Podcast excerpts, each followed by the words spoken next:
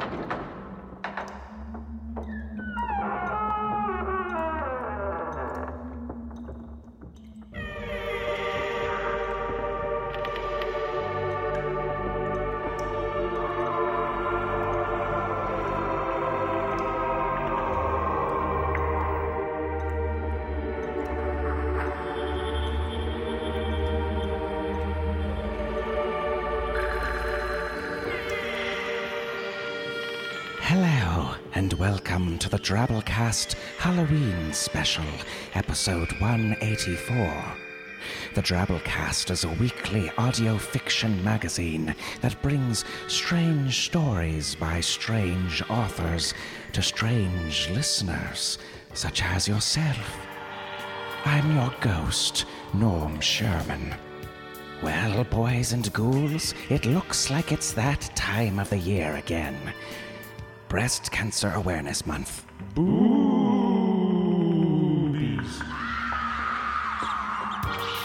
Oh, and it's also Halloween, of course. Now, just because the nipples of a ghost are completely see through, that doesn't mean I don't give a damn about taw-taws. Statistics say that one out of every seven women get cancer in their meat puppets at some point, and the early detection of tumors is important. So, ladies, remember to bring those Beelzebubs in for a screaming once every three years. And for the rest of you out there, here are some fun and festive boob related ways that you yourself can help spread a werewolfness this Halloween season. Why not try releasing your inner artist? Simply go outside to your boring old door knocker, paint a large fleshy colored circle around it, and take a step back. It's become a giant festive nipple ring that says all knockers are welcome here. Make sure that the only two types of candy that you give trick or treaters are Whoppers and Milky Way candies, while constantly chuckling, "Eh, Get it? Do, do you see what I did there? Repeatedly refer to the children's candy gathering rucksacks as fun bags and apologize for not having any melon candy. Huh? Melons? Make quotation marks in the air with your fingers while nudging nearby trick or treaters with your elbow. You must be certain they all get it. They must all see what you did there.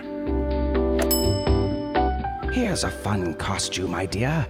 Dress your kid up as a motorboat. Children just love making those engine sounds. Children love being scared on Halloween, and as it turns out, fear also happens to be a great way to burn images and messages into the deep recesses of an impressionable young mind. When trick or treaters come a knockin', throw open the door and scream cancer at them as loud as you can over and over. For extra spooktacular fun, try it shirtless and covered in blood with candy corns glued to your nipples. Now, those are what I call scariolas. And finally, why not just go the direct route? Instead of yelling trick or treat, wouldn't a better call to arms be take off your top? In the unlikely event that there's anger, misunderstanding, or suddenly manifested memories, you can always explain that of course you didn't mean right now, you meant in front of a qualified clinical practitioner. Then offer them some colorful beads as a way of smoothing things over. Happy Halloween, kids!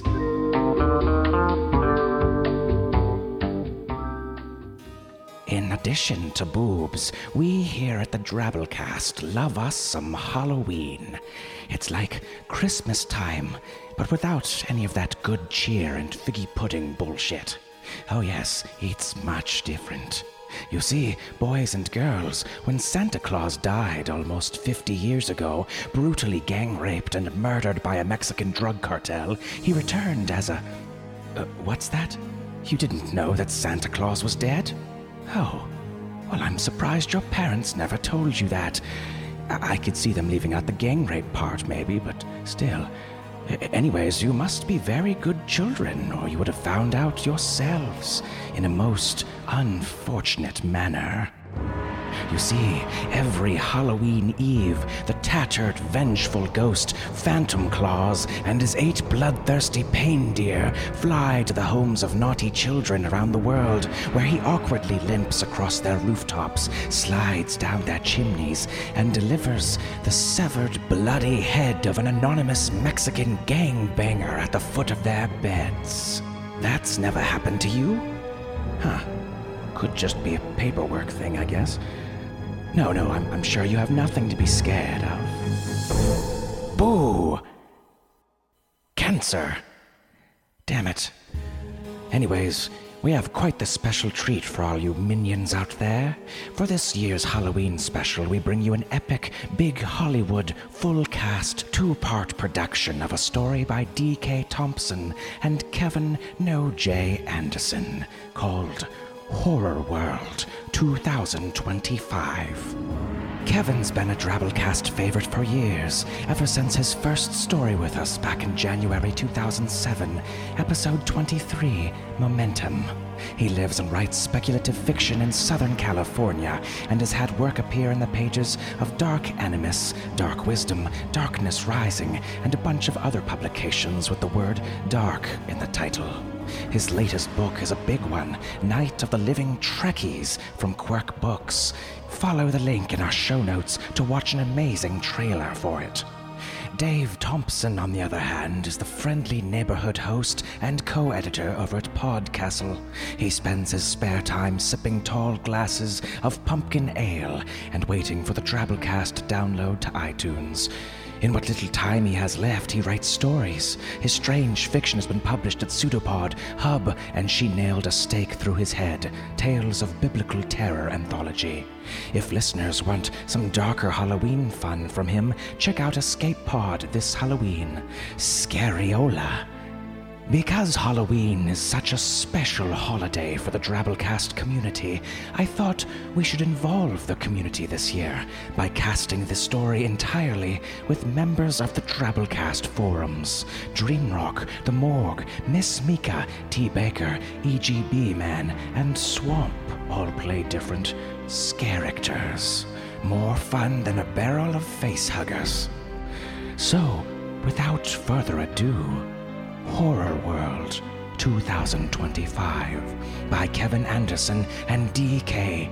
Thompson.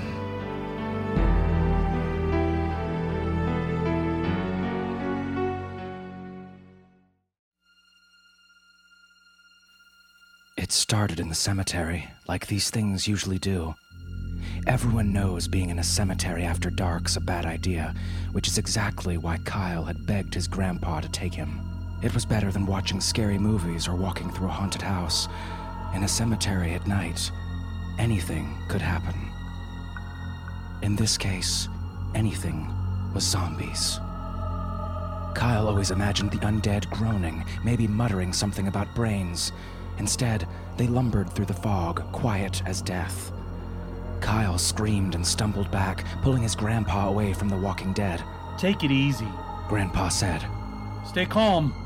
The fear in his voice betrayed him, though, and he ran faster than Kyle thought a 70 year old man could. Zombies shuffled toward them from every direction, reaching out decaying fingers in that awful silence.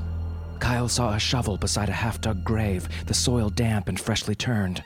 He grabbed it like a baseball bat, stepped into the batter's box, and grinned. Come get some. He swung, sent the closest zombie skull off its T ball mount, rolling for 20 yards, leaving a baseline of blood and gore. The body fell a second later. Kyle grinned at Grandpa. Grandpa shrugged, pointed at the other zombies. Kyle swung again and again and again, but they kept coming. Gunshots cut through the fog. Kyle wiped bits of zombie off his t shirt, saw two figures with shotguns in the distance a man and a woman. The couple fired again. Zombies fell around Kyle. The man, a tall, thin African American, called out, We can help you. Come on. The woman slung her shotgun over her shoulder, raised a machete, and charged the undead horde. She spun, lopped off heads, and cut a path towards Kyle. She was dark skinned and impossibly gorgeous, someone who treated her body like a temple.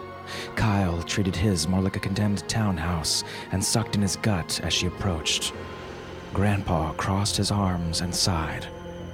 She tossed Kyle a shotgun. I'm Selena. She had a heavy British accent. The big guy acting like he's in charge here is Ben. Kyle put the stock into his shoulder, aimed at the nearest zombie, and fired. The head blew off easy enough. It was the recoil of the shotgun that was difficult. Kyle winced, then cracked open the barrel and removed the spent shells. Selena gave him a bag of ammo, grinning. Looks like you hit the jackpot, Tiger. His cheeks flushed as he tried to reload, fingers trembling. Come on, I went through orientation on how to load these things. Do not fumble the ammo in front of the hot girl. The shells slid in. Kyle aimed at another zombie and pulled the trigger. Another head exploded. Kyle smiled at Selena. Hallelujah. Ben led them to a farmhouse. They pried wood planks off the front door and entered. Ben found an old kerosene lantern, lit a match, and chased away the darkness. The interior was drab, old, and faded, like the set of a black and white movie. Grandpa headed for the couch, but before he got there, Ben said, Selena, check the closet upstairs. Get our new friend outfitted for zombies. Grandpa rolled his eyes, but followed Selena up the rickety stairs. Ben smiled and lowered his voice. Your grandfather gonna be okay? He's not exactly enjoying himself, Kyle admitted. But he's fine.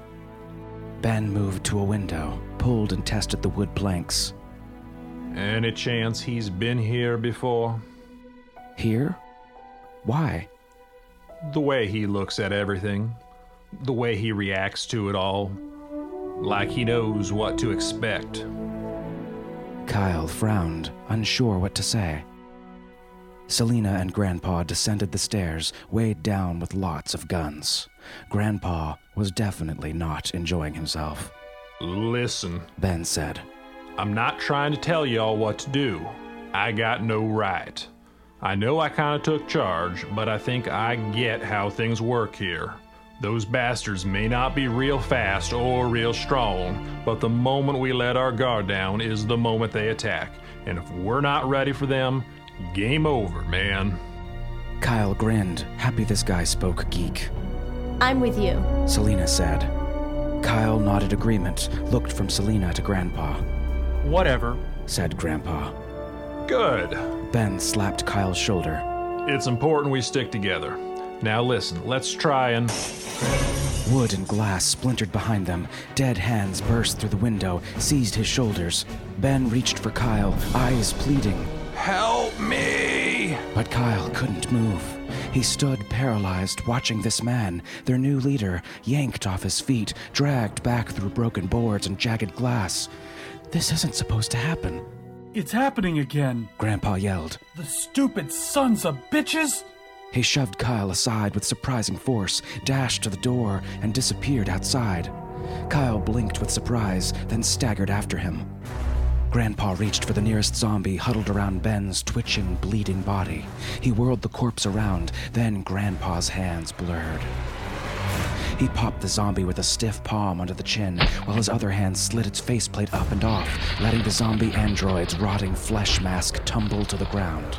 Then, diving in fast with two fingers, Grandpa ripped something. Sparks flew. The android's body stiffened, its mechanical extremities twitching as if electrocuted. Grandpa didn't wait for it to fall, just moved on to the next android, and the next.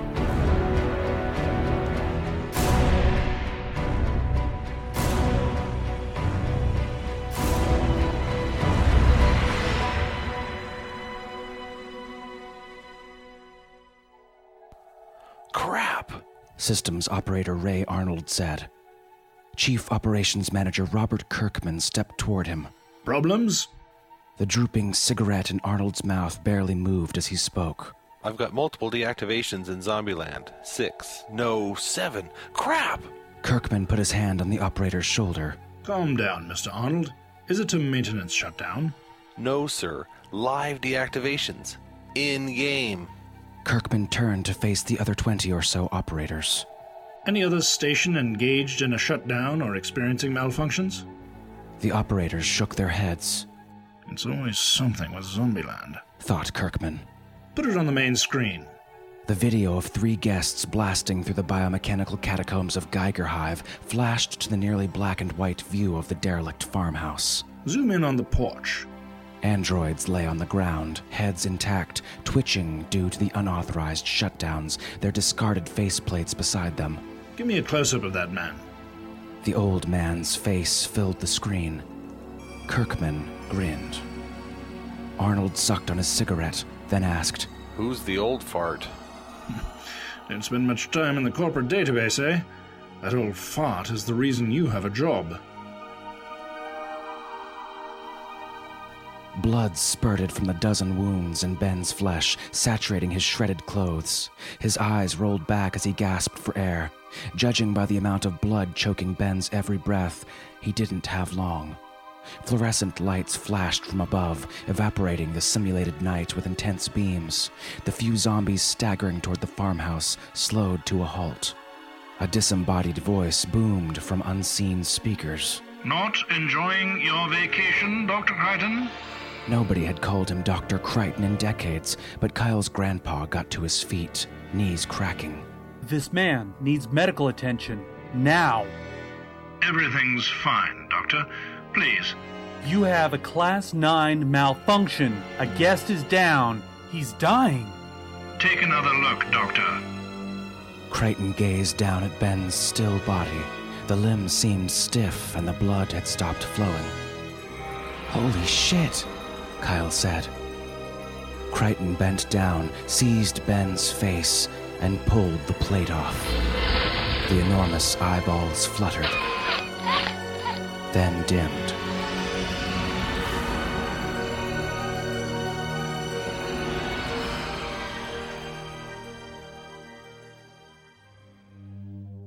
Crichton felt like an ass. The 30 guests who'd been in different areas of Zombieland glared at him on the ride back to the orientation center.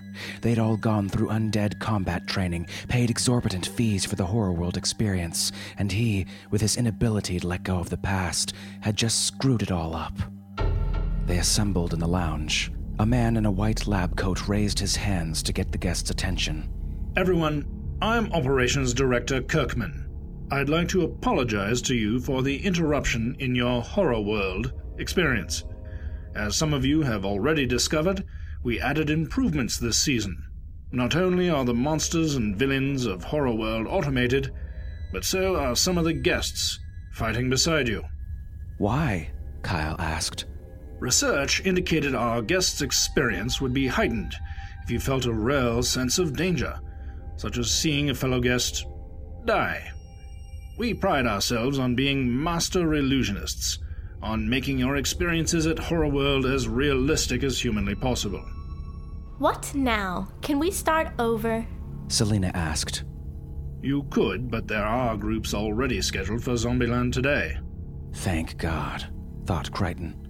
We can't reset you for Zombieland until tomorrow, but we can expedite your orientation for Slasher Island, Transylvania Village, and the Geiger Hive. Crichton groaned. He'd only come on this ridiculous trip because his grandson, his only family since Kyle's parents died, had wanted nothing else for his high school graduation. But now, Crichton seemed to be coming down with some damned android related post traumatic stress syndrome. The thought of another orientation, of putting himself in another insane world, made him nauseous.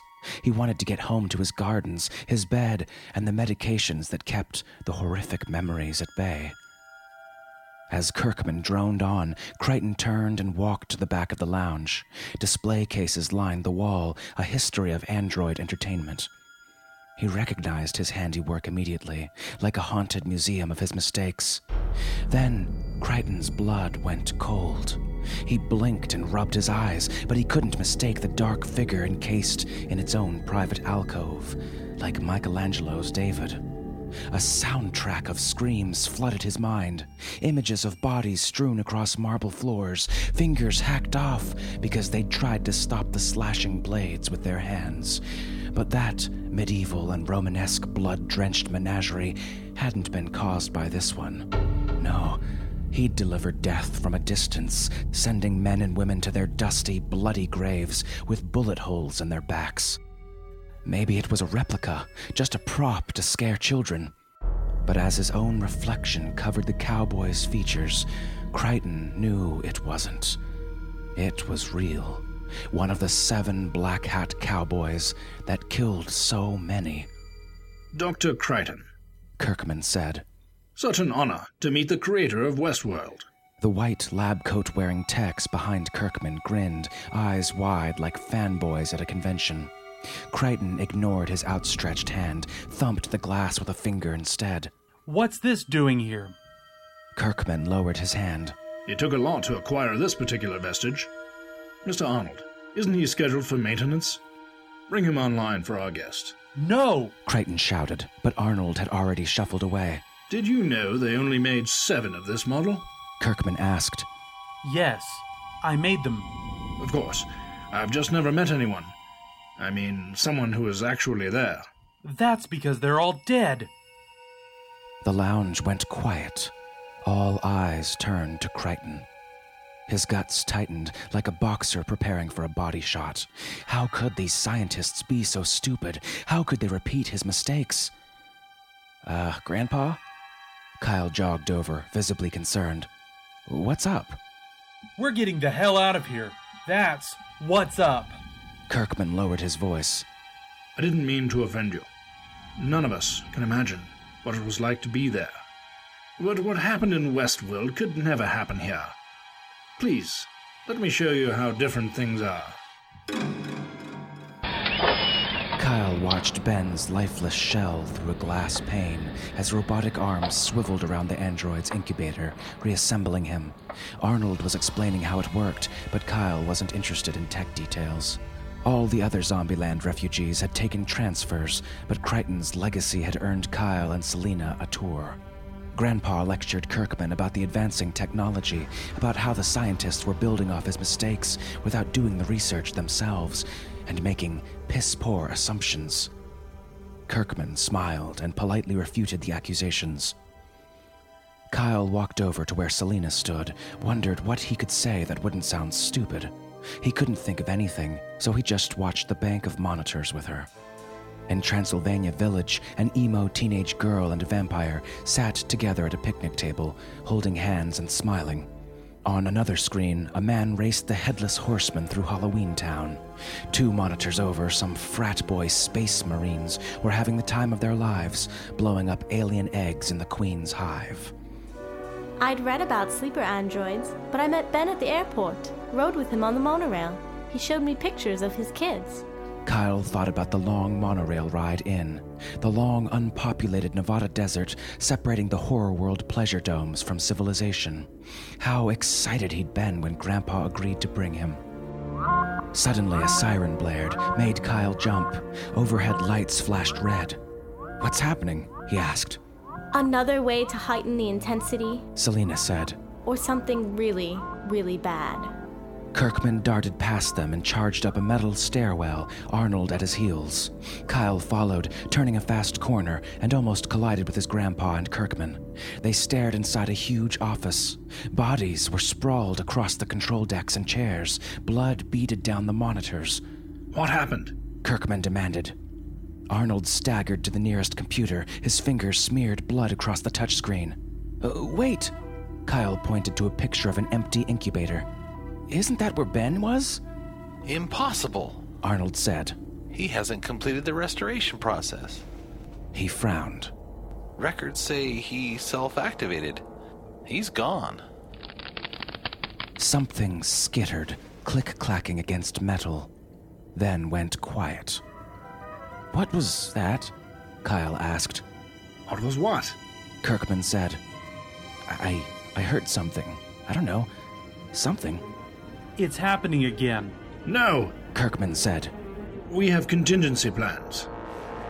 Kyle's gut clenched. He remembered the stories his grandpa told, the ones his parents had tried to silence back when they were still alive. Sir, Arnold said. I'm receiving accident reports.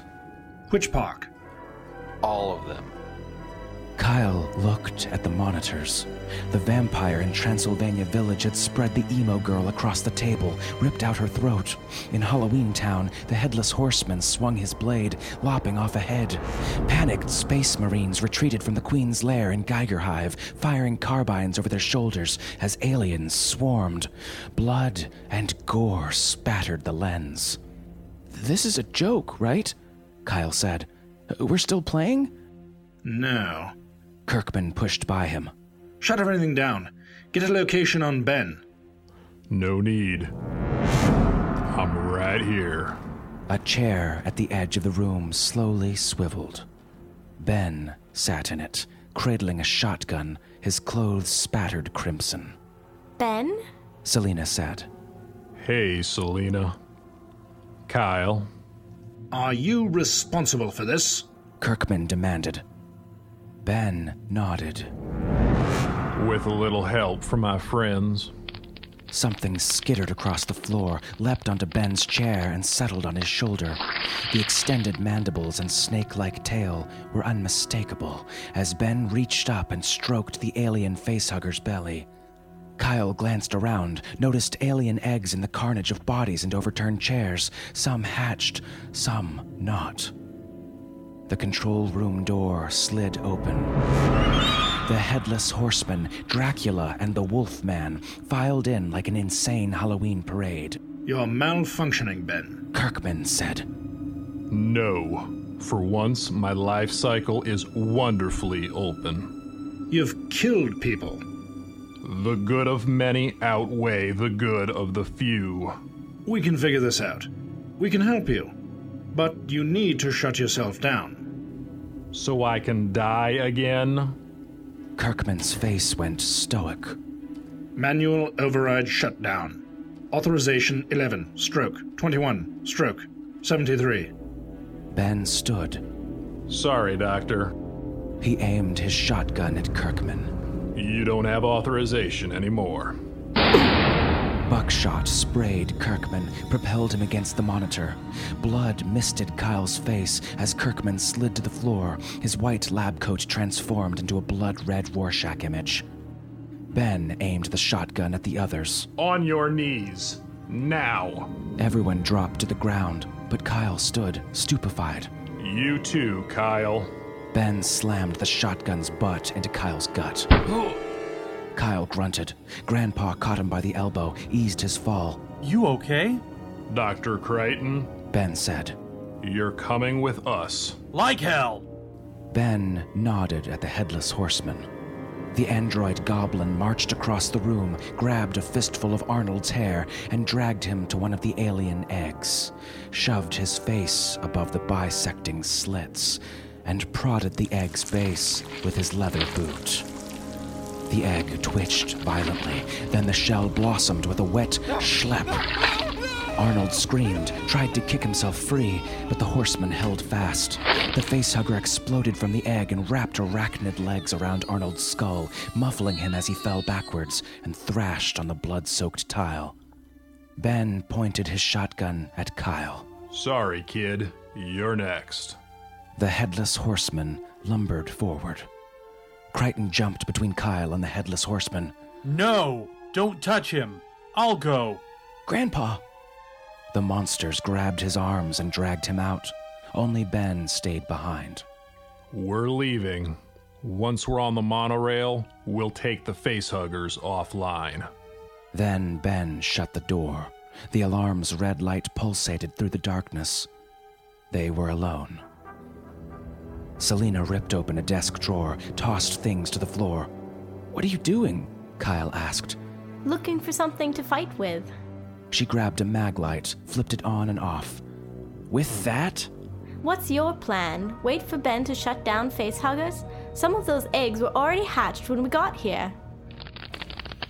The clitter clatter of claws skittering across the tile. Something scurried toward them in the flashing darkness. Kyle grabbed a chair and hurled it. A facehugger shrieked. "Uh, Did I get it? Selena flashed the beam across the messy floor. Think you pissed it off. Clitter clack, clitter clack. Kyle looked up. A facehugger leapt from the ceiling. Kyle lifted his arms, screamed as claws dug into his forearms. Selena smacked the facehugger with her flashlight. It twitched, then leapt at her. She batted it to the ground, stomped on its back. It shattered, splattering green ooze over her Doc Martens. She flashed her beam. Three more crawled over lab coat wearing corpses. Kyle's heart pounded. He looked for something to fight with. The door slid open. Footfalls sounded from the hall, each step echoed with a clink. A man in black filled the doorway, wearing a Stetson. A cowboy. A freaking cowboy. He drew his guns, fired from the hip. Facehuggers fragmented under the barrage. Kyle covered his ears. Alien blood peppered his clothes. The cowboy dropped to one knee, his gun muzzles flashing like strobe lights in the darkness. Facehuggers exploded around the room like green blooded firecrackers. Then the shooting ended, and the room fell terrifyingly still. Cowboy stood, gears and joint mechanisms turning as he walked toward Kyle and Selena. His eyes glinted cold like gunmetal. He stopped, towering overhead, a monument of terror. Then he holstered his guns and reached out a hand. Come with me if you want to live. Kyle swallowed. Come where? To stop that damn monorail before those monsters turn civilization into their own personal horror world. But first,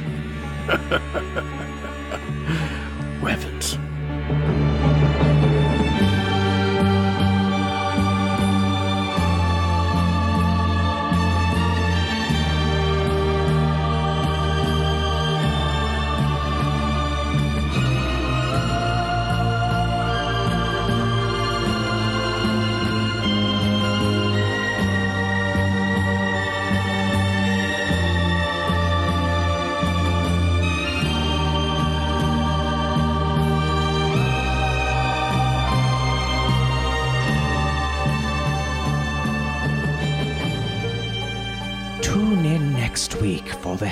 Exciting conclusion of Horror World 2025 by Kevin D. Anderson and D.K. Thompson. We'll see you next week, weirdlings. Until then, our staff is made up of Associate Editor Matthew Bay, a bunch of frat boy space marines having the time of their lives, and yours truly, Norm Sherman, reminding you that children just love making those engine sounds.